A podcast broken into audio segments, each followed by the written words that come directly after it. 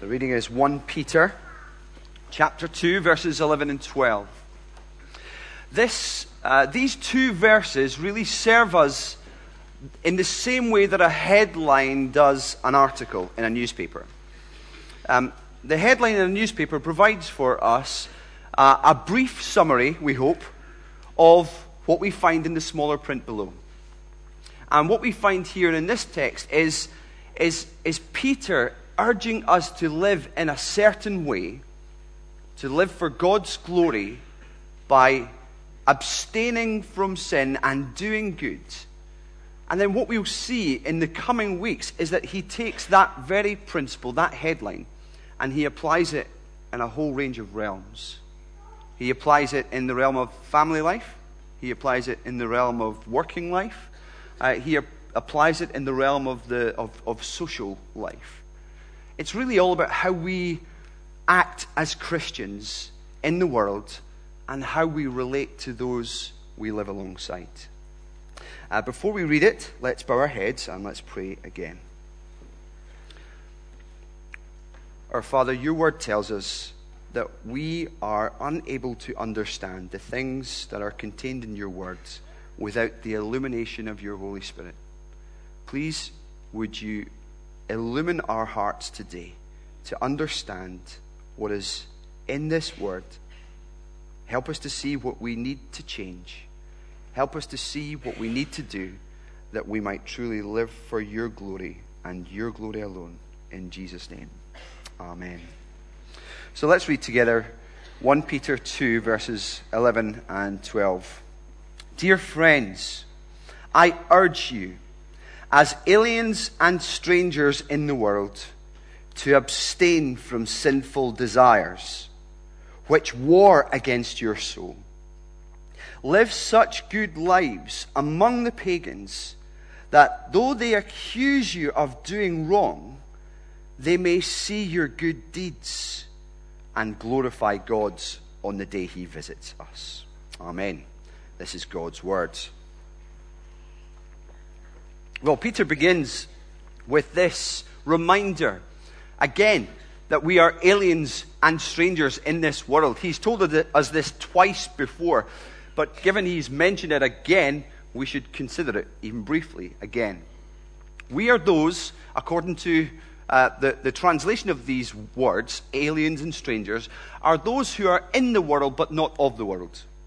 We are those who have a home in the world alongside people in the world, but this world is not our home. I suppose you could look to um, the role of an ambassador uh, as an illustration of this. An ambassador contrary to what our TV adverts would tell us, is not someone who holds fancy receptions and serves up Ferrero Rocher. Uh, an ambassador is someone who is sent by a, a sovereign, a ruler, or by a government to another nation in order to live among the people there and to represent that sending sovereign or nation. So let's say, for example, that the Queen decides to send Mr. Garvey uh, to be an ambassador somewhere, let's say the Seychelles. and let's say that I go there and, let's say I, I walk around all the time in Bermuda shorts and a Stetson hat uh, and party day after day after day. Do you think that I would be offering a good reflection of my sending sovereign? Definitely not.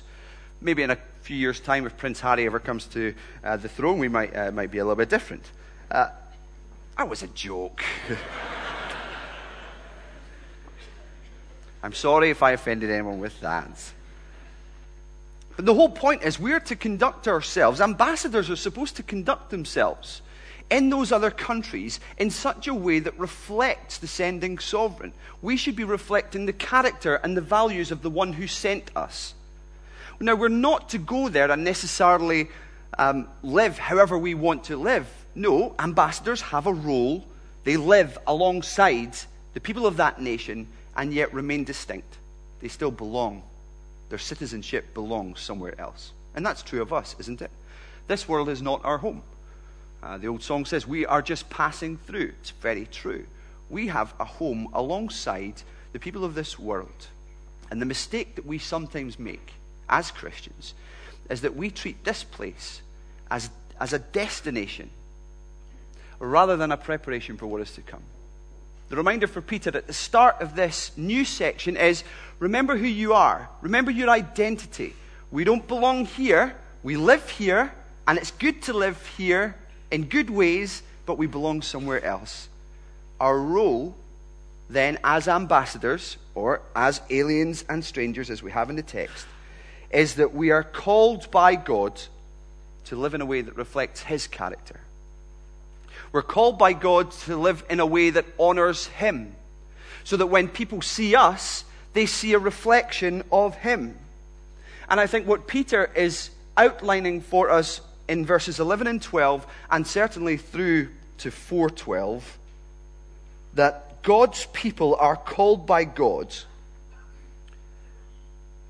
to be holy as He is holy, and to live in a way that attracts the world to Him through the quality of their lives.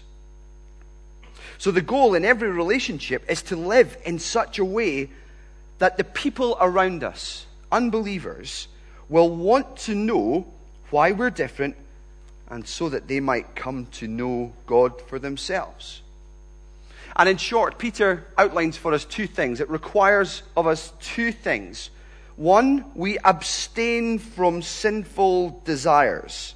We abstain from indulging the sinful nature. That will be my first point. My second point is from verse 12 that we are also to maintain a faithful Christian witness by doing good. Let's look at point one to abstain from sinful desires, to abstain from indulging the sinful nature. Look with me at verse 11. Dear friends, I urge you as aliens and strangers in the world, to abstain from sinful desires which wage, which war against your soul. Here, Peter is explaining to us that there is an internal hostility that we experience as Christians, an internal warfare. And that's, that's surprising for us in some sense. Let's remember that Peter is writing to Christians who, in their present experience, were, were, were, were facing persecution. But Peter says the biggest battle that they face is not an external battle, but an internal battle. The biggest battle we face is not with the unbelieving world on the outside, but the sinful nature that is in every one of us. It was D.L. Moody who said, I have more trouble with D.L. Moody than any other man I know. How true that is. Now, I think what we need to do, to know, to know in order to know how we are to abstain from the sinful nature, we need to understand the reality of the sinful nature, the way it works, and what it targets. So the Bible says that each and every one of us is born with a sinful nature. The Bible says, in no uncertain terms, that we are actually slaves to our sinful nature. Slaves in the sense that we can't stop sinning. I suppose you might depict this in some way as, as, as wearing manacles of some sort. We are chained to this sinful nature, we are enslaved to it. We do what it calls us to do. But when we come to Christ, the chains of the sinful nature are broken. Through Christ's work on the cross, uh, we are freed from the power of sin in the sense that it no longer rules us. It no longer has that dominion over us. No, we have a new ruler, a new king. We walk in a new obedience. But here's the thing this sinful nature, the flesh, as it's often called, does not disappear. No, that only happens fully and finally when Christ returns to rid the world of sin. In the meantime, even with those of us who are Christians, the flesh hangs around to tempt us. And at times we experience the serious urge to give in to temptation and to indulge the flesh, to gratify the desires of the sinful nature in disobedience to God. And Peter knows this is a major, major issue. That's why he's telling us, using language of warfare, to fight our fleshly desires, to not give in to them Now, maybe he knows his own heart too well, and certainly he knows our problem. The problem is that we often make friends with our flesh, with our sinful nature. We give in to temptation and indulge the things that the flesh lusts after. In a sense, we feed it. And in feeding it, well, it can grow stronger.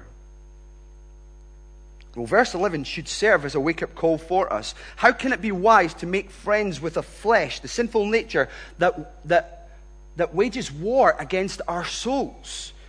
I mean, that's like, I suppose, like Churchill inviting Hitler around for tea. I mean, it's a, it is just an absurd thought, particularly when you think of what the flesh aims at and what its target is. Well, the target is our hearts, and the aim is there for us in the verse our souls, our very person. It, it targets our destruction. So here's what Peter is urging us to do then. He's urging us to fight against this by abstaining. Don't feed it, hold yourself back. That's what the word abstain means. Hold yourself back from feeding this flesh. Starve the flesh by abstaining from these sinful desires. Now, I don't know what you think of when you hear the word abstain. Like I said, it does mean that we are to hold our back, ourselves back from something. It's a word that's routinely associated with, with common things like dieting and so on. So, the, the, the general gist of it is that we deny ourselves something that we want, usually because it's good for us to deny ourselves what we want. So, abstinence is a very good thing. Abstaining from indulging the sinful nature is a very good thing. Holding yourself back from giving in to these sinful desires, according to Peter, is just what Christians do. This is how we live in such a way that brings glory to God. This is how we live in a way that is consistent with His holy character. And we need to see this in order to understand that indulging the sinful nature harms us, we see that in the warfare language, but it also harms our witness, which is Peter's great concern. What do people see when they look at us?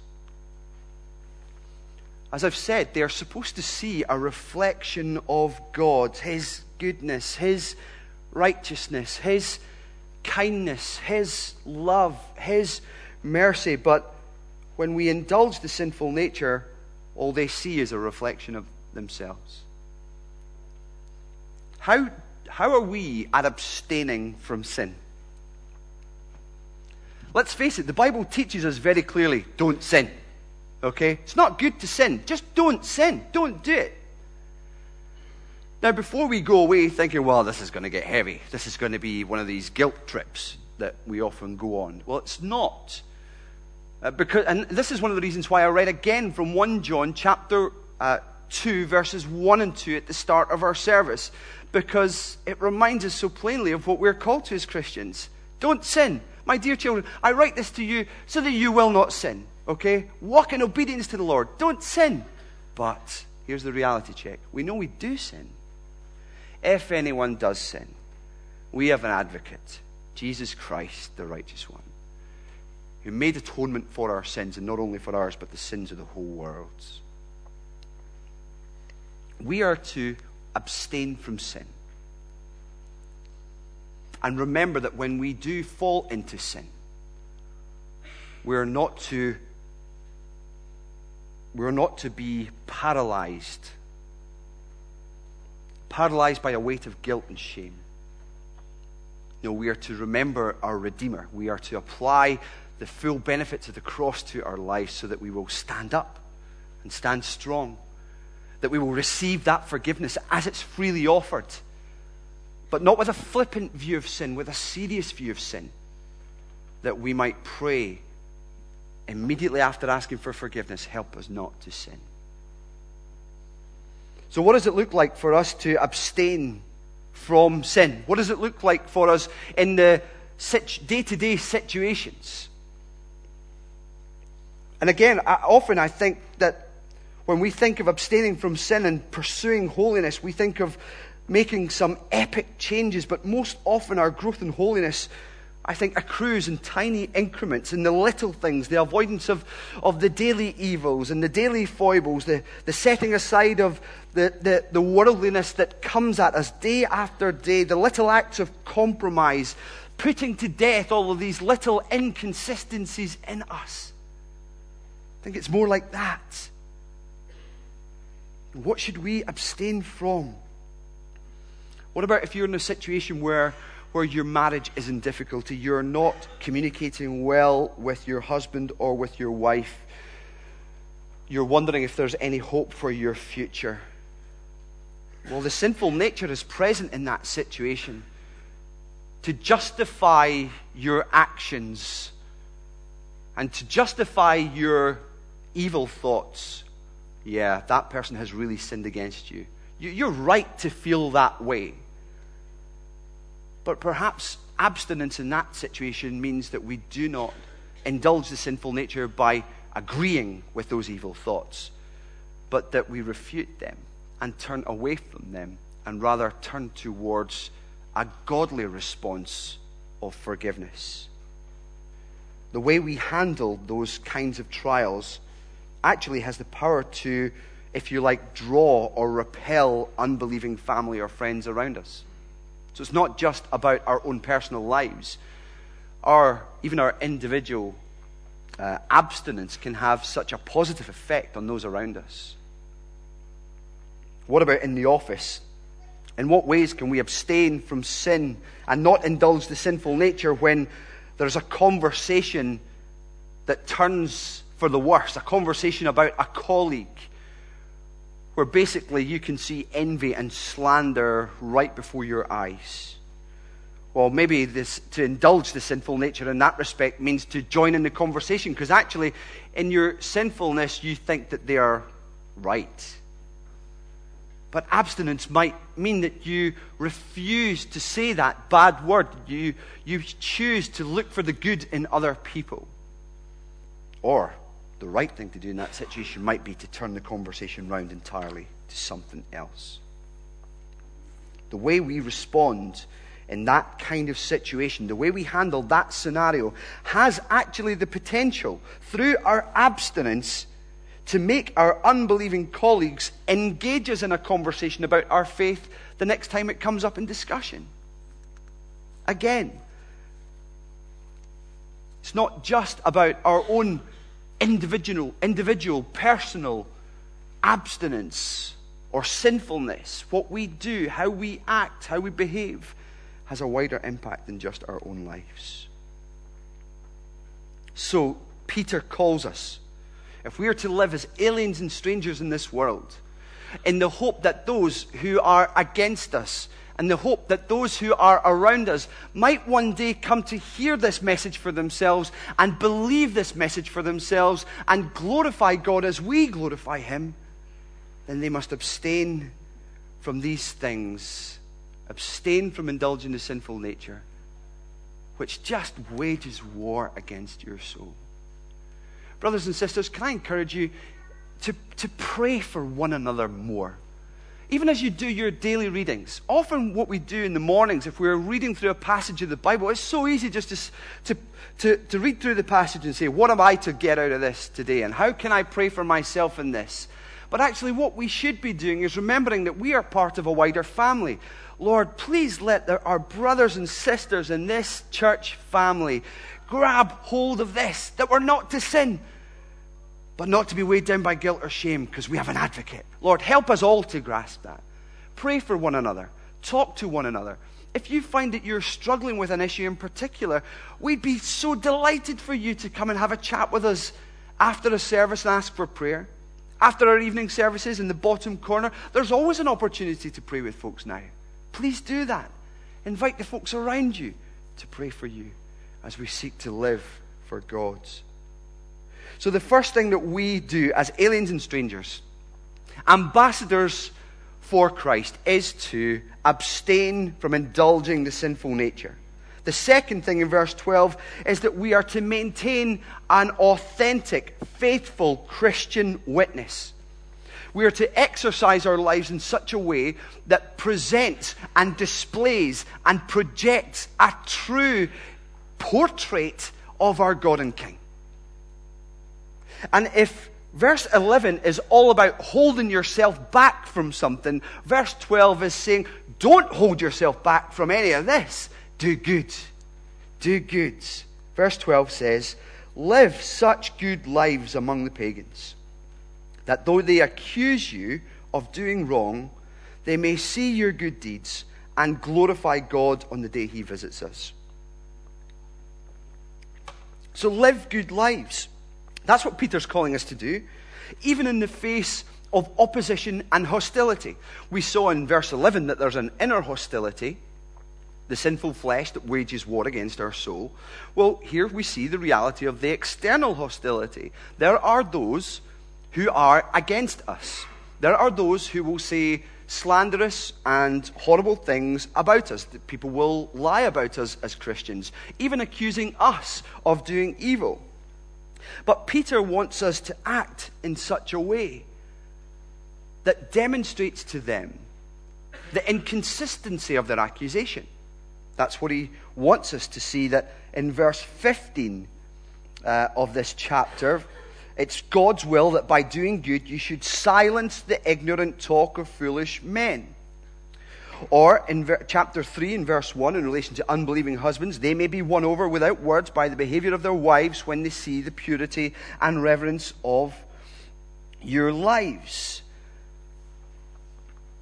And even in verse 16 of chapter 3, the aim is that as we keep a clear conscience, that those who speak maliciously against your good behavior in Christ may be ashamed of their slander.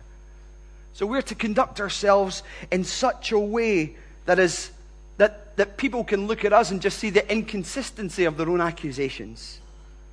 The good life that's presented here by Peter is a life that is beautiful, a life that is honorable, it's a life that's attractive. There's no inconsistency between what a person says and what a person does. And Peter is trying to highlight for us this, this amazing truth that how we live gives substance and credibility to our words. What we do and how we live, even in the face of opposition, can serve to authenticate the gospel message that we declare. And authenticity is essential, isn't it?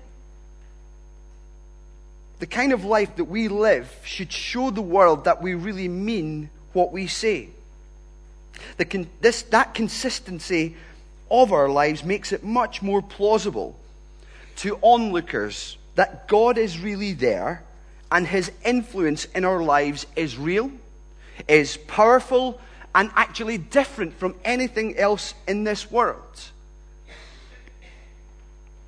And what Peter is doing here really is passing on the teaching of Jesus from the Sermon on the Mount.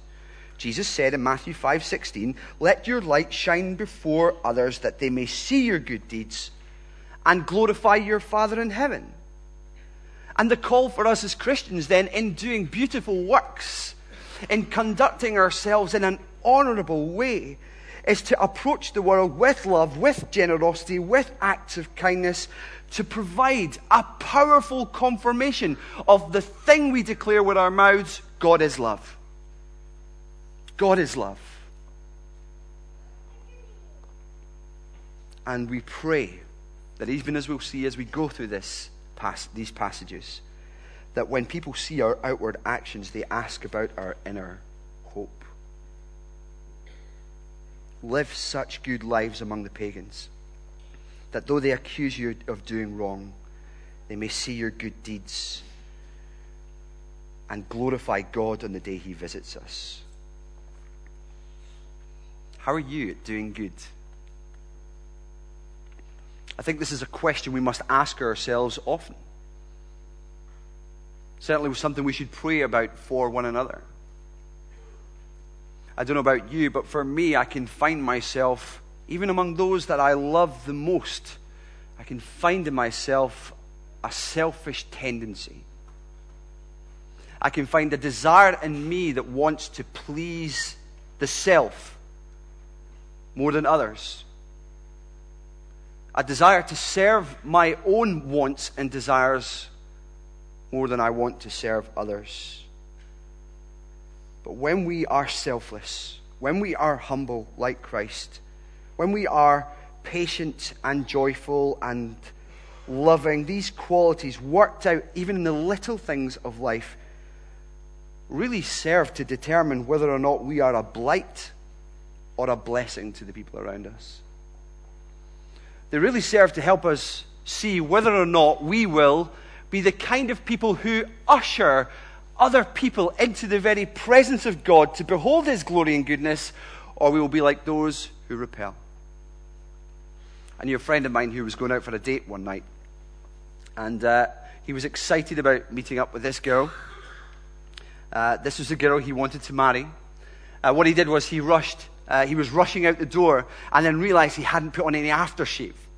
And he ran back up the stairs as quickly as he could. He, he didn't even bother turning the bathroom light on because he was so eager to get going. He had already spent so much time getting himself ready.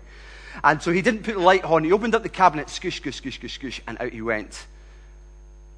And during dinner that night, his girlfriend sitting across the table from him just kept wincing and kind of screwing up her nose and saying, What is that smell?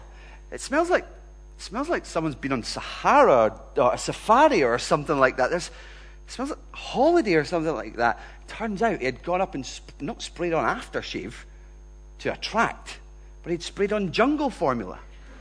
Repellent. Goodness.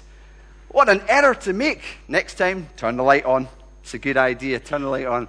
So this is the thing. We as Christians are meant to be those who serve like perfume, like aftershave, a, a nice fragrance where people go, oh, that's lovely. We're not to be like jungle formula Christians that repel people. What are you doing? How are we living our lives? Are we repellents? Or are we attracting people to the gospel? By our abstaining from sin, by living holy lives, and by doing good, holy works for Jesus, are we serving to commend Christ or giving people justification for ignoring him? This is Peter's great concern. Even in the face of hostility. It can be all too easy for us to feel like, man, we are under the cosh. In this city, there are between 2 and 5% of this city are Christians, Bible believing, gospel centered, Jesus worshiping Christians. That's a whole lot of people who don't believe in Jesus. In amongst that huge number, that's overwhelming in its sense, but in amongst that huge number, there are those who are seriously anti Christian. There are those who are openly hostile towards us. Many of us experience it in our workplace. Peter is saying the wrong thing to do is to retreat into yourself, to think that your Christian life is all about you, and to refrain from acting in ways that are kind and good towards the people around you. He says, No, hold yourself back from sinful desires and indulging it. It matters when it comes to your witness. And don't hold yourself back from doing good. In doing good deeds, you can commend Christ. And indeed, we can only look to Christ, can't we? The one who abstained entirely from every temptation that was before him. So that he might be qualified to walk in perfect obedience and do good deeds, indeed, the greatest good this world has ever seen. In humility, laying down his life on a cross, so that we who deserve death and judgment receive life and salvation. Loving activity diffuses a world's hostility. And Peter wants us to grasp that. It bulldozes barriers. So many people are just looking for an excuse to reject the gospel. We need to make sure that we are the kind of people who don't give them that excuse or justify their excuses. So, what can we do? How do we do good deeds? Straight after this, uh, the, the section in, in, in Matthew uh, where, where Jesus commends his followers to let their light shine so that people will see their good deeds and glorify God is the section on salt and light. And Peter, uh, Peter, Jesus would urge us as salt to be distinct and different, to act as that preserving agent in this world. We must be in contact with the corrupting carcass of the flesh in order to make a difference. Are we in contact with other people around us who are not Christians in order to actually do good deeds that get noticed? How much time in our week is spent with unbelievers compared to believers or on our own? Brothers and sisters, in a time like this, when so many thousands upon thousands of people in this city are heading towards a lost eternity, we need to abstain from indulging our sin- sinful, selfish desires and live the kind of lives where we are in contact with unbelievers what Peter is offering us here is a mission strategy, really. The call on God's people is to attract the world to God through the quality of our lives. How sad it is. I see it in myself. That despite the number of unbelievers, I can't see beyond my own sinful desires at times. What can we do? Well, we can eat with people, invite people around for dinner.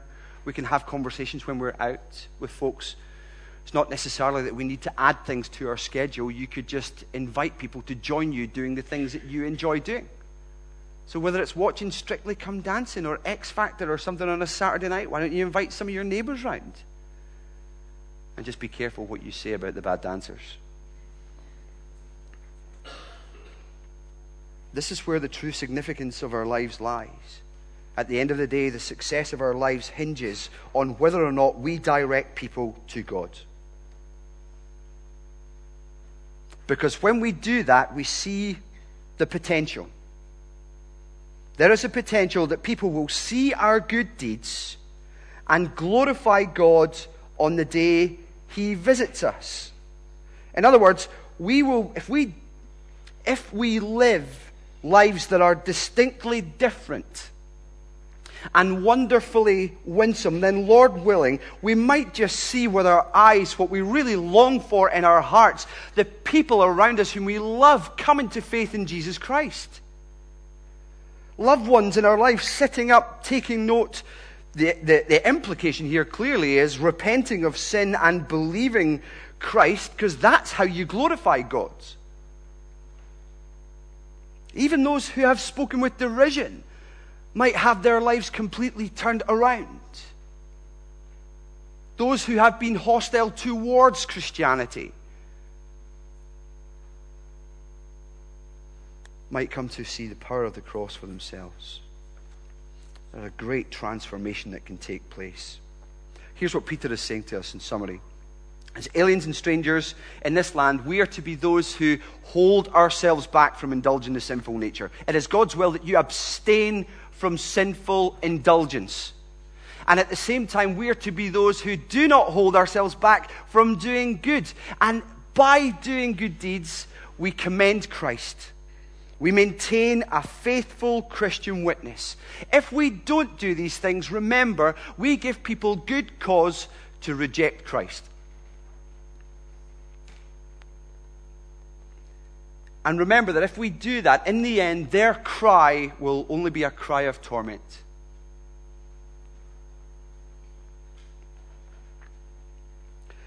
Peter finishes by talking about this day of visitation. What's that about? Well, it's about the return of the Lord Jesus Christ.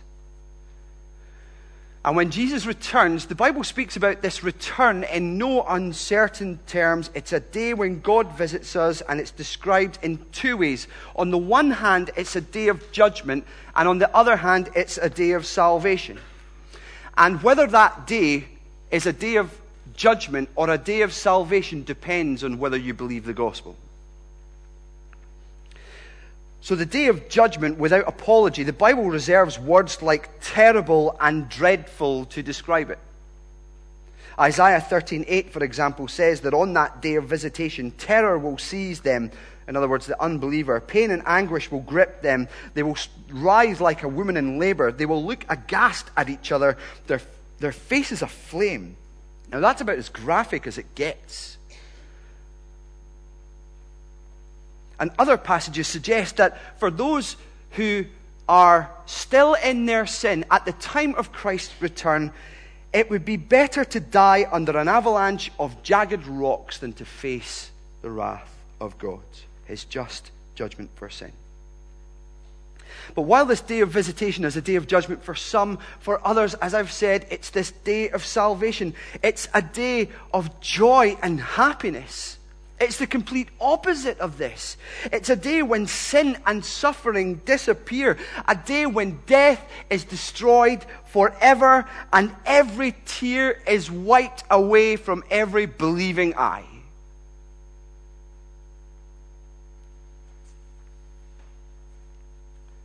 And if you're here today and you're not a Christian, can I encourage you to see that what you believe about this gospel and what you believe about your sinfulness matters now. Because if you do not believe the gospel, then that day of visitation, and that day will come. We live, we live in, a, in a city where people assume that tomorrow is going to be another day just like today. But one of these tomorrows, it's going to be very, very, very different because Jesus has promised to come. But if you're here today, you're not a Christian. Don't assume that tomorrow will be another day like today. Today is a day of choice. You can move, you can have this change. You don't need to be the kind of person who is heading towards a cry of torment in hell, but it can be a cry of salvation when Christ returns. If we repent of our sins and believe the gospel, that Christ died for our sins once for all to bring us to God, then you will, on that day of visitation, cry out in praise of your Redeemer rather than in fear of your judge. And we pray that you would talk to us about these things or go on the Christianity Explored course that we've mentioned. These things matter. Brothers and sisters, we are to be those who commend the gospel. We are to be those whose lives, we are to be those called by God to attract the world to Him through the quality of our lives. To live in such a way that we abstain from sinful desires and maintain an authentic Christian witness. And in doing so, Lord willing, see what we hope for. Many more souls saved, many more voices being lifted up, giving glory to God on that day when Christ returns. Let's pray together.